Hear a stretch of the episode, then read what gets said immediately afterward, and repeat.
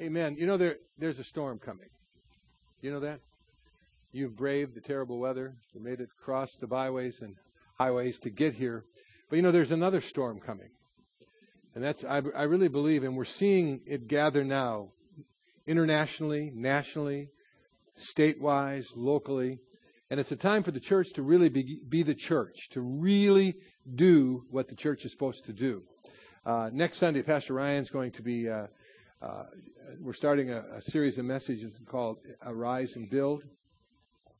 And we've had some exciting things happening, developing. One of the things we've been doing quite diligently the last 6 months, I've been leading the charge on building acquisition, building a building, whatever direction. And we really feel like we've found the direction now. A couple of the last pieces of the puzzle will be put together this week. We've had a contractor donate us actually land to build on, which that's a big deal, praise God.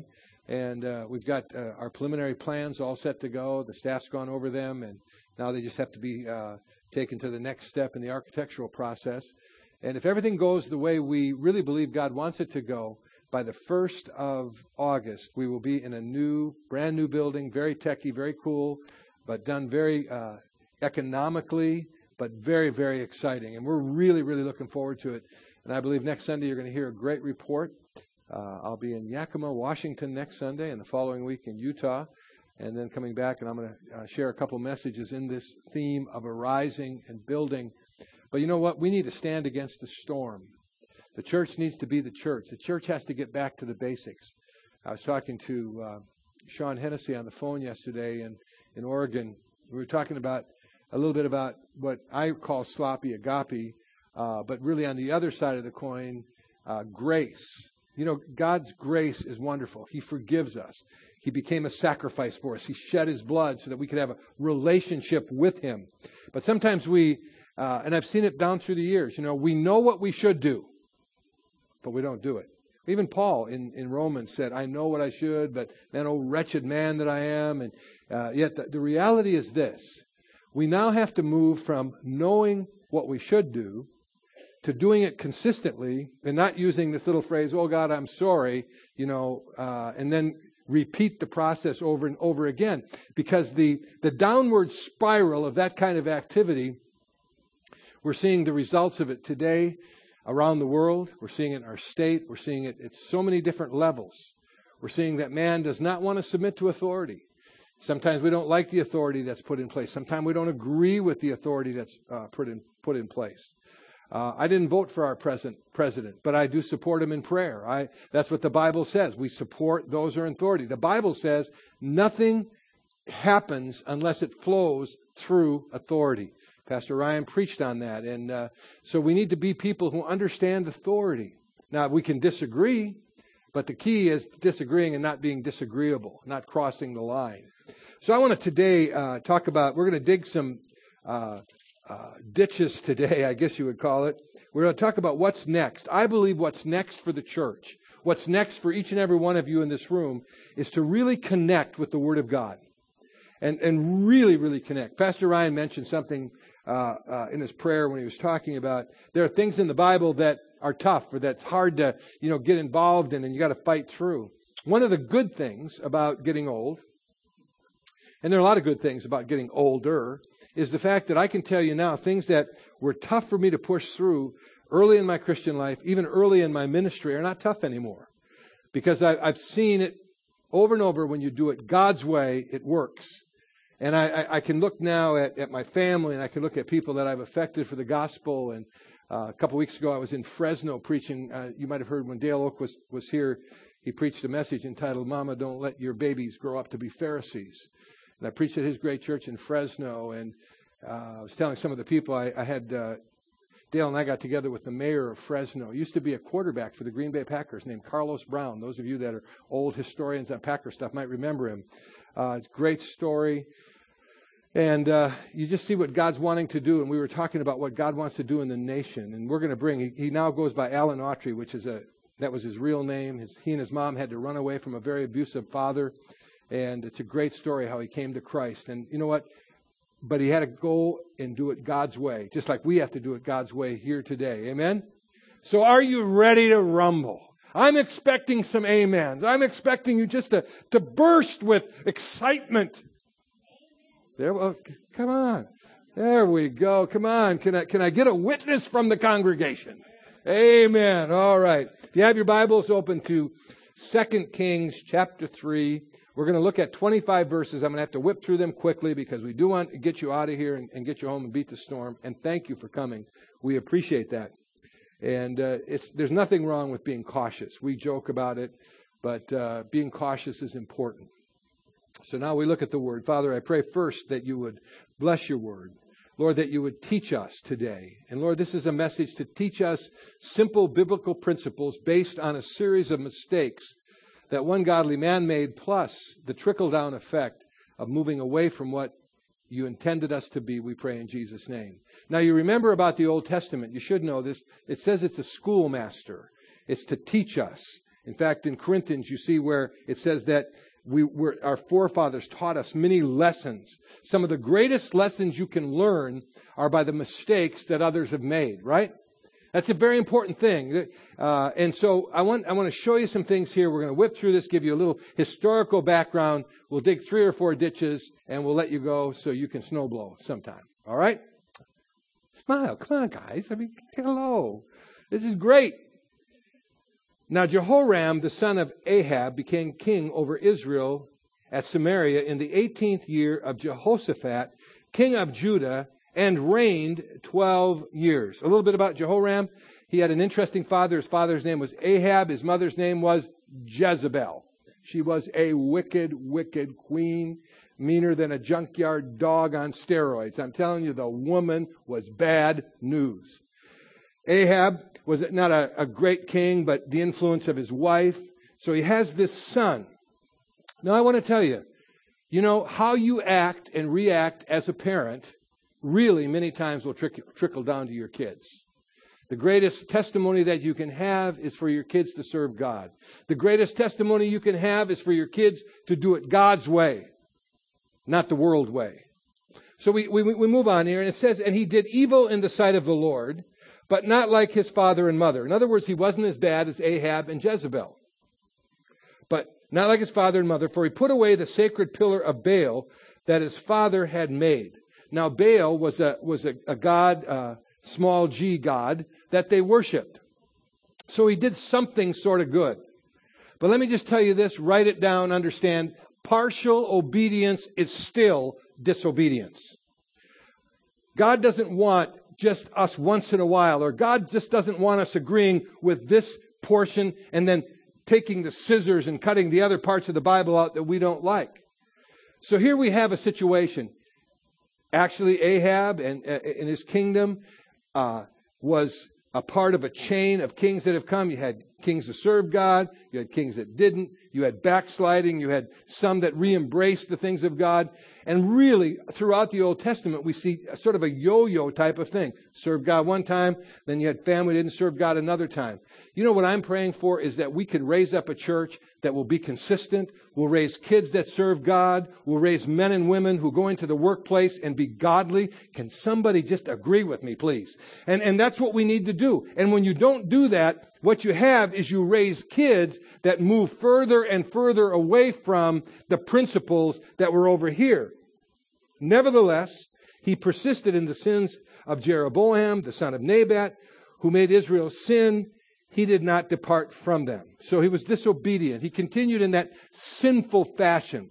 See, sin is addictive. Sin is like a disease that grabs you. I know from about 13 years to 20 years of age in my case. I mean, I just let sin run rampant, and anything I could get my hands on that was appeasing to the flesh, anything I could drink or participate in. And I was just that sin just grabbed me. And then I met Jesus. Thank God I met Jesus. Thank God that I was in a church that said, this is what the Word of God says. Some of the stuff that we find in the Word of God in the natural doesn't make a lot of sense. And I'm going to show you as we go along in this. But when it doesn't make sense in the natural, in the Word of God, it makes tremendous sense in the supernatural. Now, Misha, king of Moab, was a sheep breeder and regularly paid the king of Israel 100,000 lambs and the wool of 100,000 rams. That was an agricultural society. That was a rather large stipend, to say the least, that he was paying the king. But it happened when Ahab died that the king of Moab rebelled against the king of Israel, his son. So Jehoram went out of Samaria at that time and mustered all of Israel. Then he went and sent to Jehoshaphat. Now let me tell you about Jehoshaphat. Jehoram wasn't serving God. He did that good little thing, but he still was involved in all of the sin. Now Moab was always a pain in the proverbial butt of Israel. Are you guys okay today? I'm pulling out little things that should sort of tickle you a little bit. And in other words, it was like, for example, they were constantly at it, and they were, whenever they would be put down for a while, but whenever there was, and it's a type of the enemy, whenever you give in, the enemy rises up. Whenever Israel would continue on the backsliding thing, Moab would rise up to give them problems and bring difficulty to them. So now they're rebelling, and so Jehoram calls them together. Jehoshaphat, by the way, that's a great name, isn't it? My daughter's going to have a little baby boy. They just found out this week that it's a boy. Just certain things on the picture would indicate that was probably the case. And, hello. I just see if you're on the, if you're thinking today. And, but Jehoshaphat was a great man. So I was going to email her and say, why don't you think about Jehoshaphat? She wouldn't even think about Arnie. It's going to be Landon Joshua Pierce. And that's just the way it's going to be. But anyhow, Jehoshaphat was a godly man. And lived the principles of Scripture, had a great track record of serving God and being involved. But we're going to see he becomes a part of something he should never have become a part of. And we see this in the body of Christ so much. Good people making a rapid decision based on not having all the facts, and then they get involved in gossip and rumor, or they get out on the battlefield and they find out the people that they're trying to battle with really aren't on the same page as they are. So I give you that little bit before we jump here a little bit further. I want to read it to you. So the king of Moab has rebelled against me. Will you go up with me and fight against Moab? And he said, that's Jehoshaphat, I will go up, and I as you are, my people as your people, my horses as your horses. Now the reality of this is, he was not like Jehoram. He wasn't on the same page. He had trained his people in a different way, but now he brings them into an environment with an ungodly alliance. And ungodly alliances will mess you up. I am so glad that my children married Christians. As I talk about maturity and age, I've been along now seeing a lot of things happen. And I've pastored people who, I can remember one case of a young man who, just a great young man in our church, and his parents got saved and he came in, but he was really sort of, when he locked onto something, that's where he stayed. And I saw that in him. He's a great trumpet player. He gets called into the ministry, but he starts dating this girl.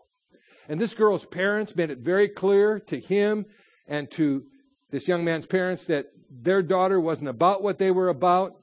And they were only in junior high. And I can remember the parents saying, oh, well, it's no big deal. I mean, just in junior high. It could be just puppy love crush. But my favorite saying is puppy love can be the prelude to a dog's life. And again, I'm trying to keep you with me here. Anyhow, so make a long story short, he graduated from high school. They dated all along. They graduated from college. They got married. And now they have a relatively nice marriage today. She's a music teacher. He actually owns a nice little factory. He's very successful. But you know what? He's not serving God in the way God called him.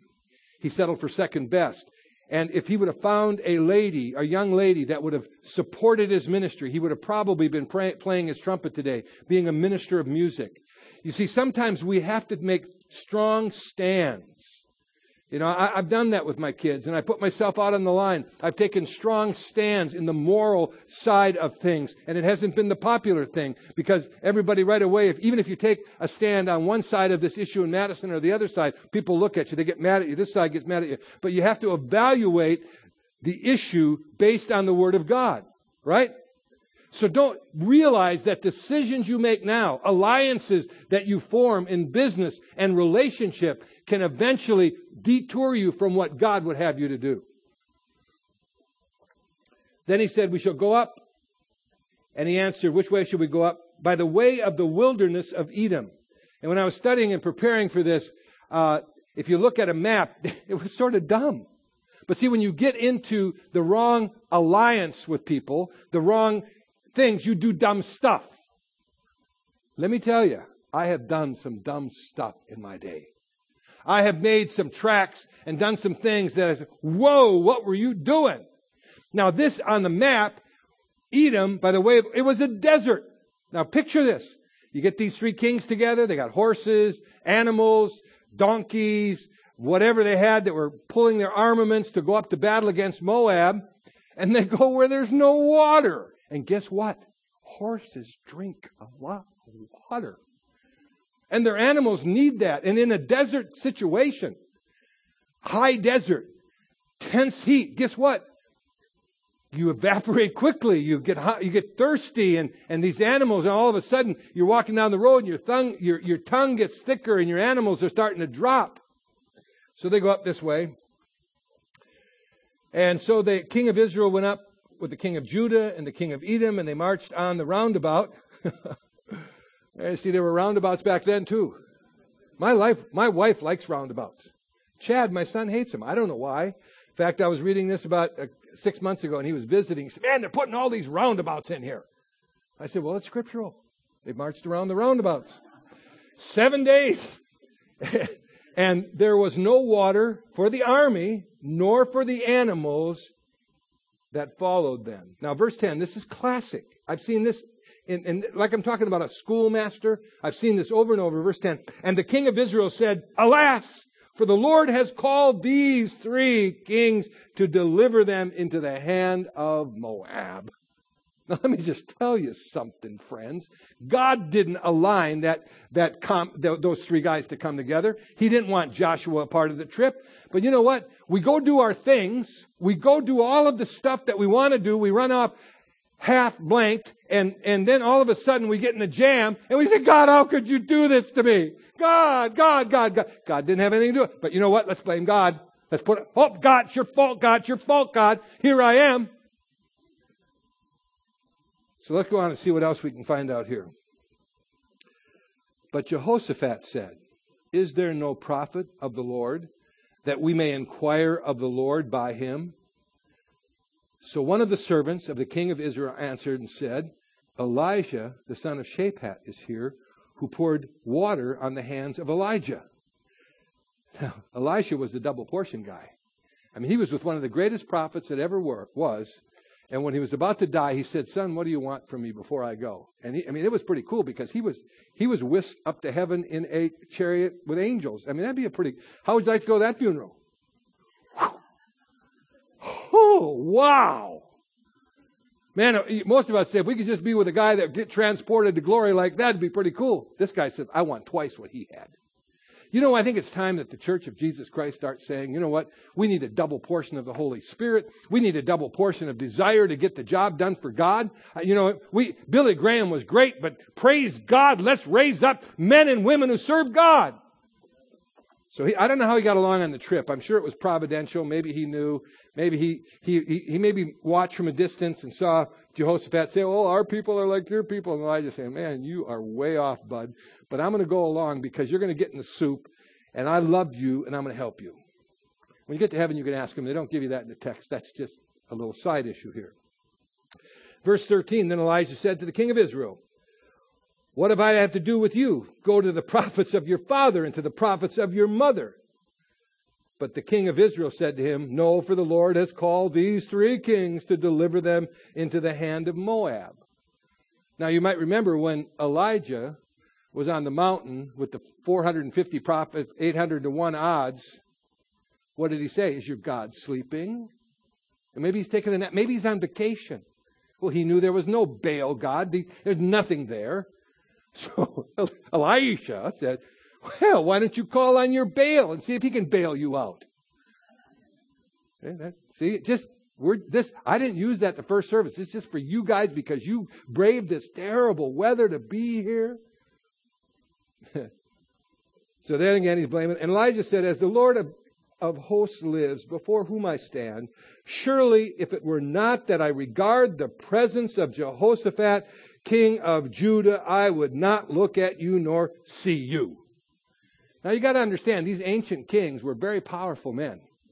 And when you would lip off to him, you could have your lips cut off or your head in addition to your lips cut off. But he said, you know what, buddy? I would, if it wasn't for Jehoshaphat, it's lucky you brought him along, even though he was disobedient, because if it wasn't for him, I wouldn't give you the time of day. I'd let the Moabs fry you, eat you, take care of you. But there's a parallel here.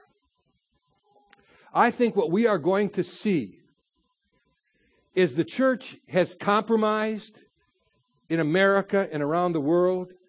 There's been compromise in so many people that they're frightened to preach the Word of God. They don't want to irritate anybody. They don't want to take sides on any stands when it's so obvious that it's right there. You see, the obvious has always been very obvious to me. That's some of that went trotting right over your head, too. You know what I mean? But here's the deal. I think today, if it wasn't for the Church of Jesus Christ, that God would say, you know what, this mess you've created down there, you know what, go to your addictive gods. Go to your rebellious things that you've been doing. See if you can talk your property or your 401k or see if you can get that stuff to deliver you. But I think God's looking at America today and the world today and Green Bay today and say, you know what? If it weren't for the church, man, I would just let them go at each other and just rip their eyes out. But I'm telling you right now, because of him, let's do something. Now I want to talk real quickly now about, in the next 10, 15 minutes here, about digging some ditches. So now here's what he says here. And then in verse 15, he says, now bring me a musician. So the prophet wants to have some worship.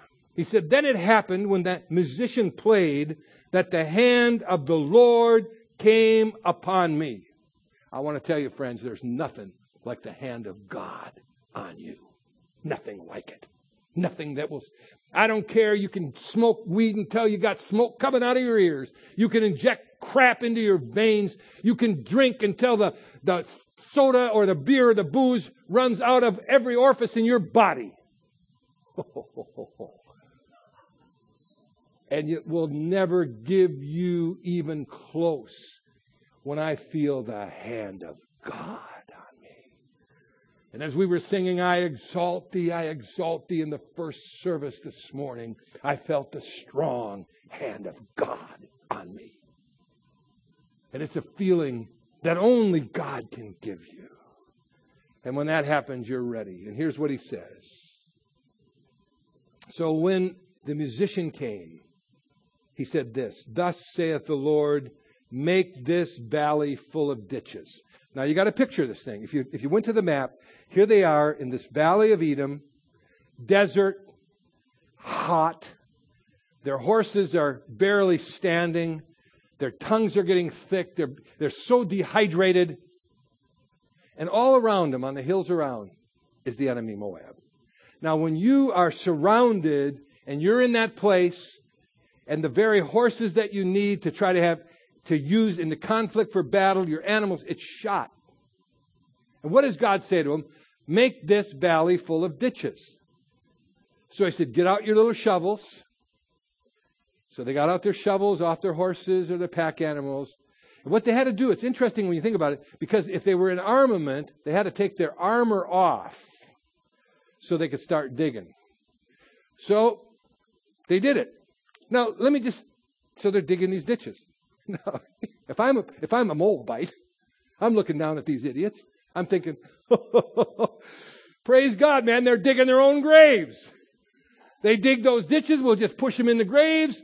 When we run down, take all of their stuff. After we beat the snot out of them, these Israelites are crazy. They're nuts. What are they doing? There's a parallel here today. There's a lot of people out there making fun of the Church of Jesus Christ. We come in, we raise our hands, we worship. Oh, a lot of you don't do that. But the Bible says lifting holy hands. Maybe you don't raise them because they're not holy. I don't know. Oh, but that's embarrassing.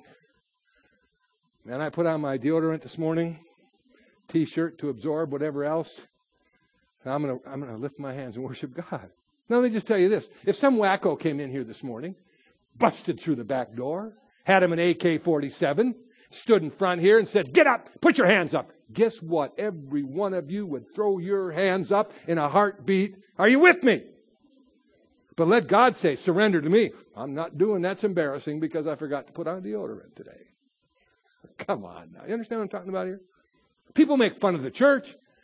I mean, I've had people come to our church. We had a really tremendous move of God. I mean, God was moving. That's going to happen. People are being touched. I mean, tremendous ministry. Oh, these people are crazy. Go to Lambeau if you want true craziness. Cold, people writing on their bodies with yellow paint, guy dressed up like the Pope. Huh? Oh, but we're crazy. Okay, so they're doing this crazy thing. They're digging ditches. Make this valley full of ditches. So if you want to be successful, you got to dig the ditch of worship. So we're gone here. "For thus saith the Lord, you will not see wind, nor shall you see rain, yet the valley shall be filled with water, so that you and your cattle and your animals will drink." Verse 18, and this is a simple matter in the sight of the Lord. Why is it, friends? I believe the Bible. I've got a lot of Bibles. This one's got a little bit bigger print, but I have a lot of Bibles. And you know what? I believe this Bible. Hello, do you? So when God says, if you train up your kids the way they will go, they're old, they'll not depart from it. If the Bible says, bring the tithe in. If the Bible says pray. If the Bible says boom. If the Bible says dig a ditch. You see, we're digging a ditch right now. And there's Pastor Ryan's been digging a ditch. And not everybody understands how we've dug the ditch and why we dig it or what's going on. But you dig the ditch. And boy, that's stupid. But see, God says, you know what? If you do it my way, it's simple. That's why I'm a preacher of the gospel. Because if it were complicated, I couldn't do it. I'm just, put peg A in peg A slot, B in B slot. If you keep doing that long enough, it'll work for you, right? So you dig that ditch, and then, so they're digging these ditches. It's work. You see, sometimes we don't want to do the work until we see the water. And see, the water in that culture, and even today, it's the stuff of life. Everybody knows drink 8 glasses a day. It's healthy. It's good for you, right? But anyhow, so they're digging these ditches. They take off their armament. And it's got to be more and more hilarious to the Moabites watching. Say, we're just going to let these guys self-implode.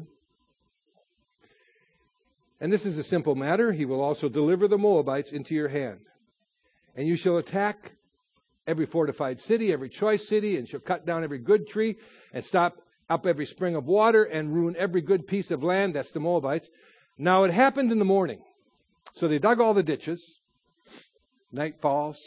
So it happened in the morning when they received the grain offering was offered. Now, here we go again. Oh, yes, the church is just after your stuff. So here they are out in this terrible area. And now it's in the morning, and in the morning, one of the things that they did, they took an offering. Hello. Here we are, going to be dead meat, right? And they're passing the offering plate. I want to keep my grain. That's my grain. I might eat that grain if I become a slave. I mean, I need that grain. Maybe they won't feed me. But see, here's the deal. We also have to dig a ditch of giving. I want to tell you, friends, I have learned these last number of years. I've always been a hilarious giver, giving 30-40% of what I made. But when the last 3 years, when I had to give 100% of what I had, or 98% of my stuff, of money, of whatever, to live and to start a church. And I mean, I've learned the lesson, man. You give it and God will fill the ditches. Hello. Somebody say amen. Get excited with me here. I mean, if you want dull and boring church, man, go to the yellow pages. 90% of them will put you to sleep. Or everybody's so old that they can barely, the click of walkers across the tile will. That'd be the only thing keep you awake. Come on now. And when all the Moabites heard that, And so the sun comes up. I got to just hurry up. And then they rose early in the morning, and the sun was shining on the water, and the Moabites saw the water on the other side of as red blood. Now this time they're thinking, you know what? They did it to themselves. You see, a lot of times whenever you get a group together and there's a rebellion, so the Moabites are looking down. They see all the ditches that God did fill with water. He said it was a simple thing in the middle of a desert, no springs, no nothing. He fills up these ditches. And now in the morning, when the sun hit that water and they're looking at it from the hillside, it looks like blood. Okay, they're all dead. Now, in that culture, when you conquered an army, or they conquered themselves, or they went nuts and killed themselves, like when Gideon was blowing the trumpet and they're all laying there dead, what they would go down and they would take the stuff. They would take their swords, if they had any money on them, if they had gold in their teeth, they would pick that out and take it to the jeweler's store and cash it in, you know. And they didn't do that, but I just threw that in to see if you're still awake here. So now they think they're all dead. They're all laying down there dead. So we're just going to go down and we're going to overcome. But see, so they go down, they take off their armament and they got their little bounty bags. Booty, maybe that's the right word. Anyhow, and so they're going down with their bags, and you know they left all their stuff up on the hill, all their armament. So now they come down, and guess what? Jehoshaphat and those guys aren't dead. That's water in those ditches. And they slaughtered them. Because they're coming down to pick up what they think they're going to get. And I'm telling you what. This world might think the church is ineffective. They might think the church is dead. And they're ready to come down and pick our teeth. But guess what? When they arrive on the scene, we're going to kick the snot out of them. Hello! Right? Come on now! And so they had this great, great victory. Because they did it God's way. And what I'm telling you now, many of you in this room, just like me, from time to time, we've gotten ourselves into difficult times. Our mouth has gotten us in trouble. Our alliances have gotten us in trouble. Our habits have gotten us in trouble. We haven't been what we're supposed to be to our kids. We use this sloppy agape. You know, we do stuff, well, I know I shouldn't do this, but I'll just ask for forgiveness. That's a dangerous way to live. I believe God will forgive you. I've led people to Christ that were Christians that got away from God on their deathbeds. I've led people to Christ on their deathbeds that never knew God. But I'll tell you this, it's much better to serve Him. It's much better to do it God's way. When you face the final curtain, you aren't singing, I did it my way. When I face the final curtain, I'm going to say, God, I did it your way to the best of my ability. You know, there are going to be people in line, and God's going to say to them, you know what? You might have, and they'll say, well, we did this, we did that, we did this. And God's going to say, I don't know you. Because He wants us to do it according to the book. Stand up. I'm done. Oh, man. 33 minutes. Man, Pastor Ryan. Keep that under your hat. How are we going to close this today? We're going to do a couple things. First thing we're going to do is I'm going to ask you this simple question. And I have no problem raising my hand. I don't need to close my eyes. How many of you have made decisions, you've jumped into alliances that you shouldn't have gotten into, and it's got you in trouble? Keep your hands up. Father, right now, so many of my brothers and sisters in Christ are acknowledging the fact that they've gotten out into a very dry desert, no water. The enemy seemed to be so oppressive. But Lord, you are right now. We're saying we're sorry. And Lord, something's rising up in us where Jehoshaphat said, is there not a man of God here that can give us some direction? And the Church of Jesus Christ is rising up today to say, do it the Bible way. And Lord, right now we ask you to forgive us. But Lord, we don't want to have to respond to this again 6 months from now or a year from now or next week. We are going to solidify our walk and do it your way. And Lord, from this day forward, we're going to serve you. And now, Lord, if there's anyone here today that doesn't know you as personal Lord and Savior, I pray, God, right now, they'd pray this simple prayer with us. Let's pray it together. Dear Jesus, I'm a sinner. And Lord, I need you. I need you to come into my life, forgive my sins, and Lord, from this day forward, I'm going to serve you. And in God's power, I consider it done. Amen.